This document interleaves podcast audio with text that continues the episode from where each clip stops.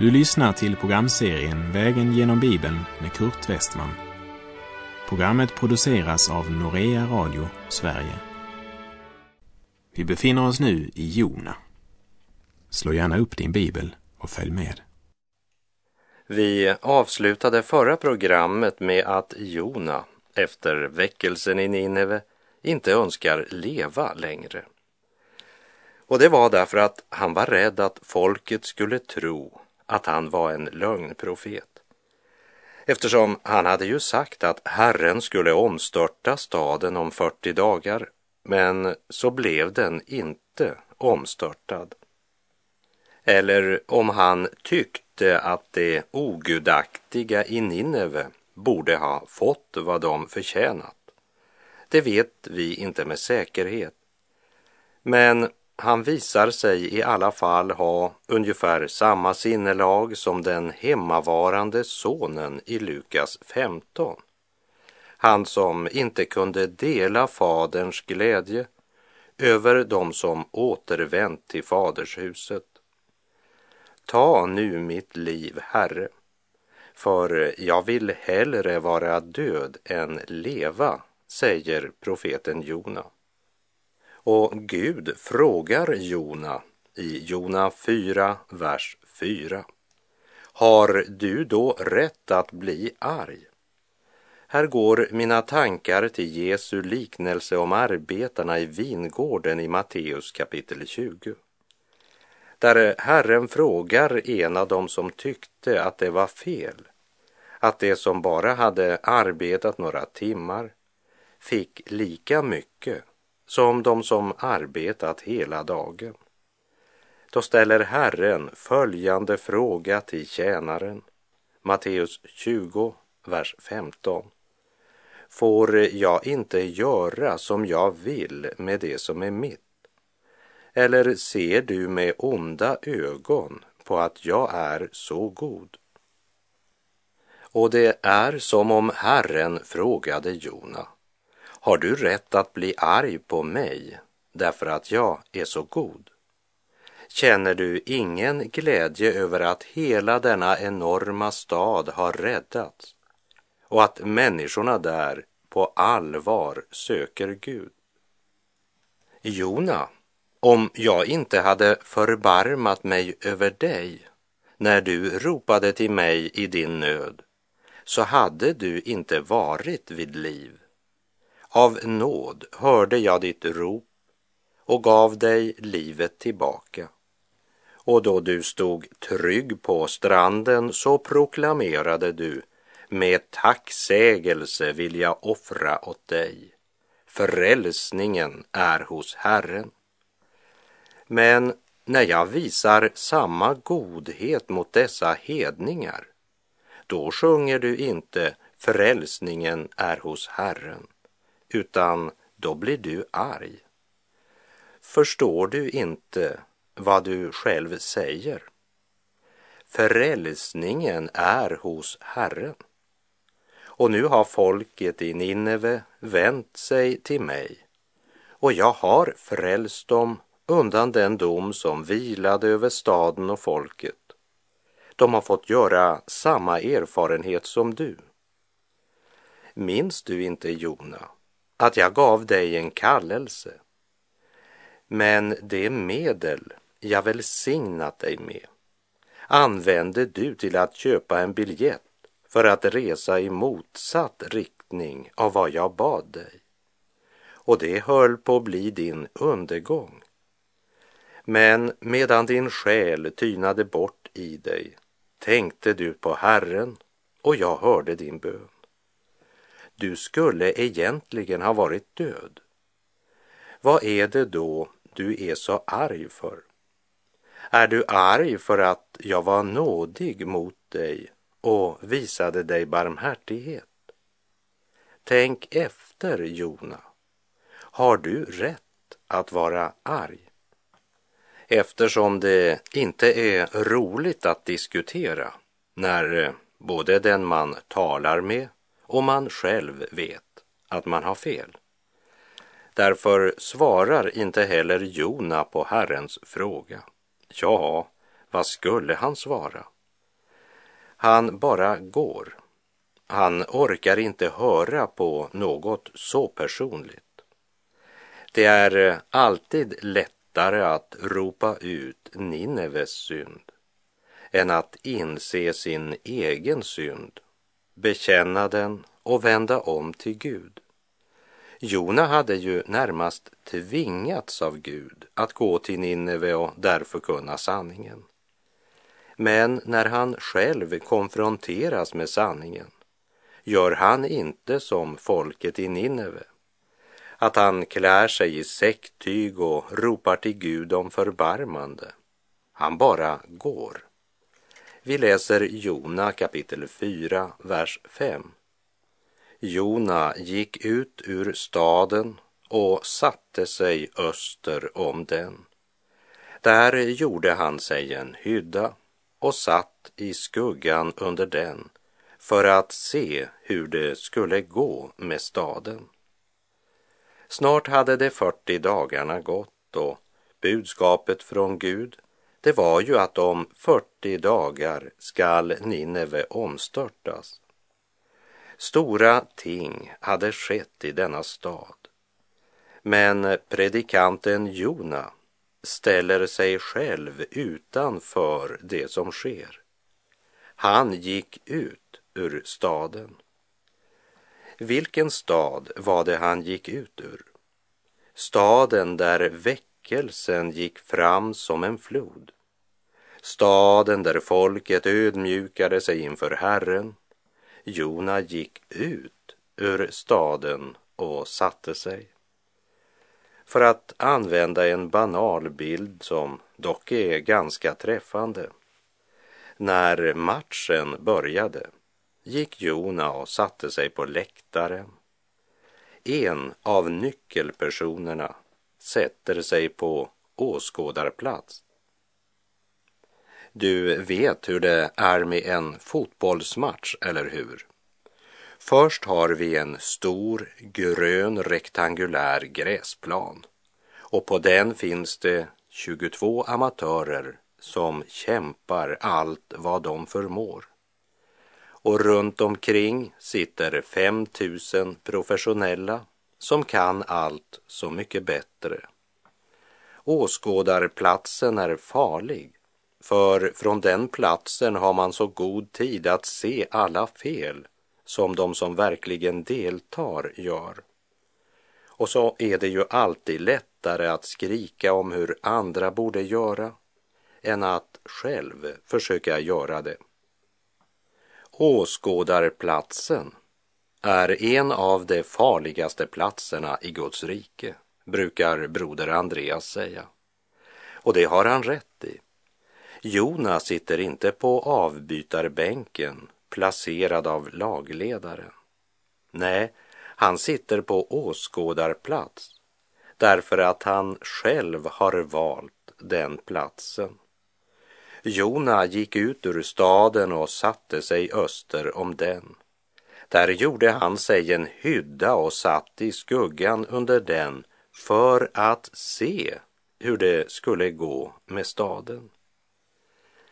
Det är inte länge sedan han gick runt i Nineve och förkunnade Guds budskap till människorna. Och genom detta så var han med och förändrade historien och framtiden för mer än 120 000 människor. Men från åskådarplatsen där han nu sitter bidrar han inte med någonting annat än att han själv ställer sig utanför det som Gud håller på att göra. Han har blivit en profet som så att säga har ena ändan av sin rörledning placerad vid den sanna källan, Gud själv. För det var Guds sanna budskap han förmedlade. Och den andra ändan utav rörledningen, den leder han ut till folket så de fick dricka detta livgivande vatten. Men själv behöll han bara rosten. Han gick ut ur staden och satte sig ner för att se hur det skulle gå. istället för att fråga Gud vad som sedan skulle ske. Han har gått bort från platsen där det sker och ställt sig själv på sidolinjen. Det är visserligen bekvämare, men det är mycket, mycket farligt. Jona älskade inte Nineves folk. Liksom den hemmavarande sonen inte älskade varken sin broder som återvänt eller sin fader som han så plikttroget tjänat. Man kan vara pliktuppfyllande och ändå sitta på åskådarplats. Därför att det djupast sett är vårt hjärta det handlar om.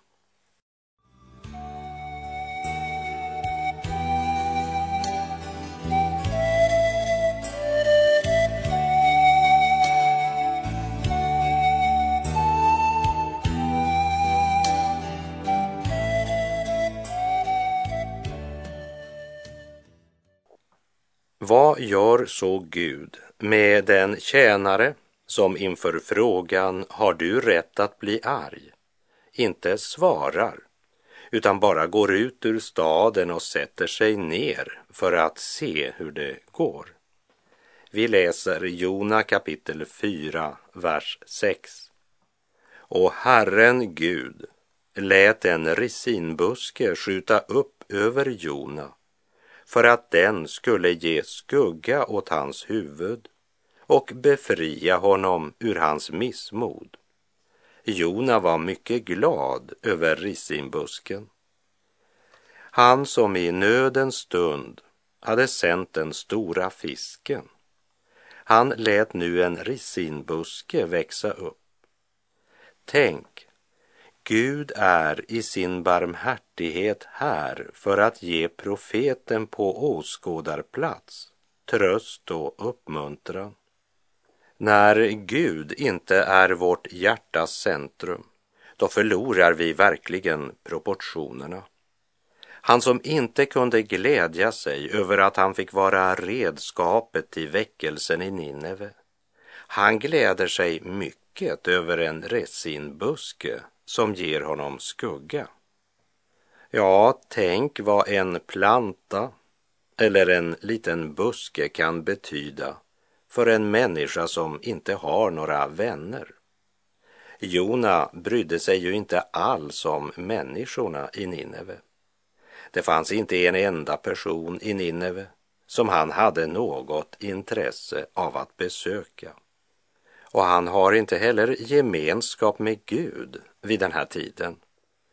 Han hade bara gått när Gud började samtala med honom. Så jag ser inte bort ifrån att han i sin ensamhet talade med busken. Varsågod, här ska du få lite vatten. Du växer otroligt bra. Jag ska nog vattna dig. Se till att du får allt vad du behöver. Det är otroligt vad en människa i sin ensamhet kan engagera sig i en plantering, en katt, en hund eller en hobby. När Jona inte bryr sig om det som fyller Guds hjärta, nämligen nöden för Nineves folk, då måste man engagera sig i något annat. Och då händer det att Gud måste ta ifrån oss vår lilla Gud för att vi ska komma tillbaka till verklighetens tillvaro. Ena dagen bygger Jona glädje på en liten rissinbuske. Men vad ska han bygga sin glädje på när busken plötsligt försvinner då? Vi läser verserna 7 och 8. Men dagen därpå, när morgonrodnaden gick upp, sände Gud maskar som angrep rissinbusken så att den torkade bort. När sedan solen hade gått upp sände Gud en brännande östanvind och solen gassade på Jonas huvud så att han blev helt utmattad. Då önskade han sig döden och sade, jag vill hellre dö än leva. När lusten att leva hänger på en rissinbuske, då har vi nog inte riktigt förstått vad livet egentligen handlar om. På ett eller annat sätt har vi förlorat perspektivet, både på livet, döden och evigheten. I vers 3 så ville Jona att Gud skulle ta hans liv. Men när Gud ställde en personlig fråga så gick han bara ut ur staden. Och där fann han en mening i att engagera sig i en resinbuske. Men nu är busken borta, så nu vill han dö igen. Då gör Gud ett nytt försök med en personlig fråga, vers 9. Men Gud sade till Jona, menar du att du har rätt att vara arg för rissinbuskens skull? Han svarade, ja, jag har rätt att vara arg ända till döds. Jona tycker att han har rätt att vara arg på Gud, för det har verkligen gått honom emot. Han har inga vänner, ingenting. Det enda han hade var rissinbusken. Och Jona visste att det var Herren som tagit busken tillbaka lika hastigt som han igår hade skänkt den. Men Jona sa inte som Jobb. Herren gav och Herren tog. Lovat vare Herrens namn. Det är som om Jona säger Bryr du dig inte om hur jag har det, Gud? Det enda jag hade att trösta mig med, det var ju rissinbusken. Och så tar du den också. Vad har jag då kvar? Ja, den som förlorat den nära gemenskapen med Gud har inte kvar någonting när de yttre förhållandens tröst berövas oss. När Herrens folk genom sin självfixering har utvecklat ett buskkomplex, då måste Gud gripa in och tala om för oss att vi faktiskt inte är den enda människan på jorden. När våra tankar kretsar omkring en buske som kan ge oss skugga för ett ögonblick medan vi samtidigt är likgiltiga för de stora människomassor som står under Guds dom, då har vi totalt förlorat perspektivet. När missmodet och självmedlidandet tar den plats som nöden för andra människors frälsning skulle haft, då blir vi profeter som sitter på åskådarplats vi glömmer kampens allvar och vi tycker så synd om oss själva. Kanske är det någon som lyssnar som har hamnat på den platsen. Kanske Jona bok har något att säga dig. För det fantastiska är ju att Gud inte lämnar Jona på åskådarplatsen och ger upp honom. Gud både frågar och även svarar, trots Jona otroliga påstående. Ja, jag har rätt att vara arg ända till döds. Medan Gud tydligen inte skulle ha rätt att rädda de mer än 120 000 människorna i Nineve. Guds vägar är så mycket högre än Jona vägar, som vad himlen är högre än jorden.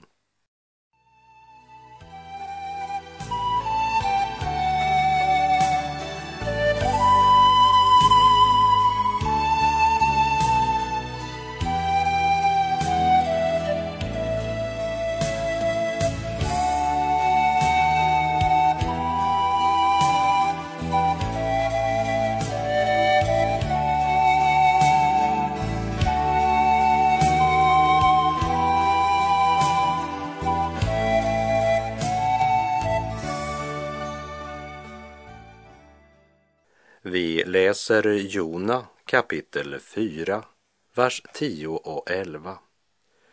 Då sade Herren, du ömmar för rissinbusken som du inte haft någon möda med och inte dragit upp på, som kom till på en natt och förgicks efter en natt. Och jag skulle inte ömma för Nineve, den stora staden, där det finns mer än 120 000 människor som inte kan skilja mellan höger och vänster och dessutom en mängd djur. Gud är inte likgiltig för de människor som håller på att gå under i synd. I Andra Korinterbrevets fjärde kapitel så säger Paulus att den här tidsålderns Gud har förblindat de otroendes sinnen. Och jag tror att det är det Gud försöker säga till Jona. Nineve var full av människor som inte längre kunde skilja mellan rätt och fel, mellan sanning och lögn. Med smärta har Gud sett hur deras liv är på väg att gå under genom syndens torka. Du har egoistiska motiv, Jona. Eftersom rissimbusken gav dig skugga sörjer du att den förtorkade. När du är så förargad över en resinbuske som försvinner, skulle inte jag då vara arg på dig när du för din egen bekvämlighet väljer att låta mer än 120 000 människor förtorka i syndens öken. Och det finns också en möjlighet att de 120 000 som inte kunde skilja mellan höger och vänster helt enkelt säger oss att det var mer än 120 000 barn i Nineves städer och omgivningar. Skulle jag inte göra allt jag kunde för att rädda dem? Du hade tänkt resa till Tarsis medan Nineve drabbas av Guds dom.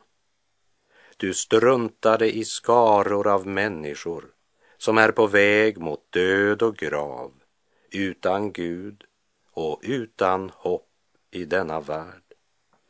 Skulle jag inte bry mig om människorna i Nineve?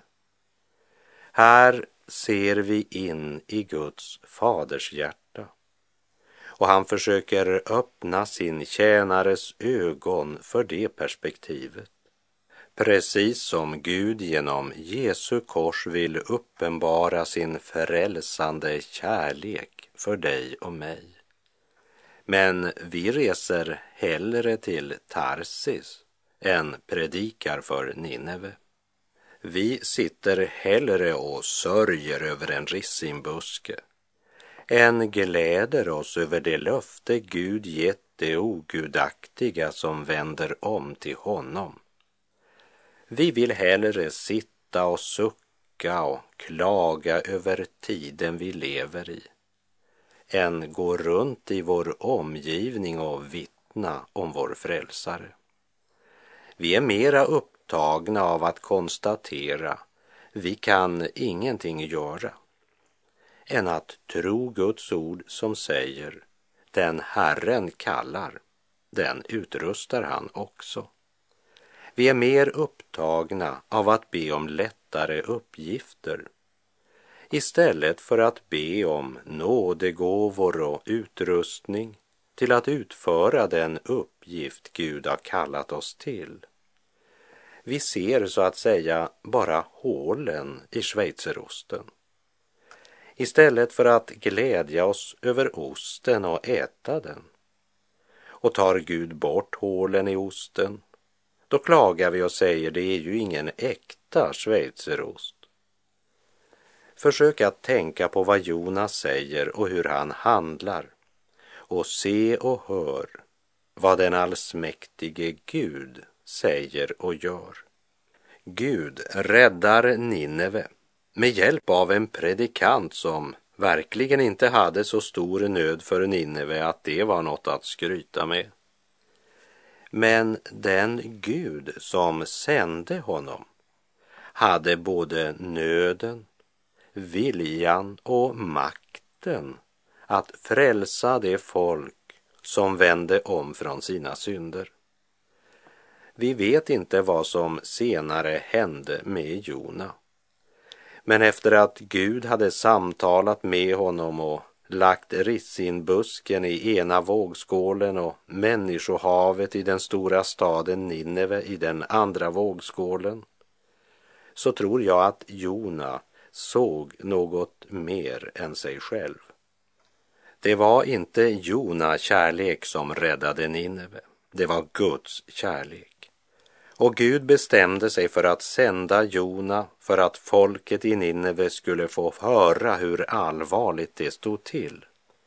Folket i Nineve köpte inte biljett till Tarsis för att slippa se Nineve ödeläggas. Det ödmjukar sig för Herren och får göra personliga erfarenheter av vad Guds barmhärtighet är. Men så är frågan, är vi likt Jona mer upptagna av att klaga över våra yttre omständigheter? Just nu kommer Jesus till dig och säger du lever i en värld som håller på att gå under i meningslöshet, tomhet, ångest, ensamhet, förtvivlan, synd och omoral. Och de måste få veta att den som lever i synd står under Guds dom, men att Gud berett en väg till räddning och liv. Ty så älskade Gud världen att han utgav sin enfödde son för att de som tror på honom inte ska gå förlorade men ha evigt liv. Inte sände Gud sin son till världen för att döma världen, utan för att världen skulle bli frälst genom honom. Och det är det du och jag som ska berätta, vare sig folk vill lyssna eller inte. Vet du, efter det här samtalet med Herren så tror jag att Jona gick ner till Nineve, gick runt på gatorna och gladde sig tillsammans med alla dem som ödmjukat sig under Herren och därmed funnit räddning i Guds barmhärtighet. Jesus från Nasaret går här fram, en som i gången tid, löser ur vanmakt, ur synd och skam, skänker sin kraft och frid, himmelriket är nära. Öppna ditt hjärta i bön och bot, upplåt vart hemligt rum, red dig att taga Guds son emot, tro evangelium, himmelriket är nära. Och med det så är vår tid ute för den här gången. Så ska jag i nästa program ge en liten introduktion till Johannes första brev som blir nästa bibelbok vi ska genomvandra om Herren vill och vi får leva. Herren vare med dig, må hans välsignelse vila över dig. Gud är god.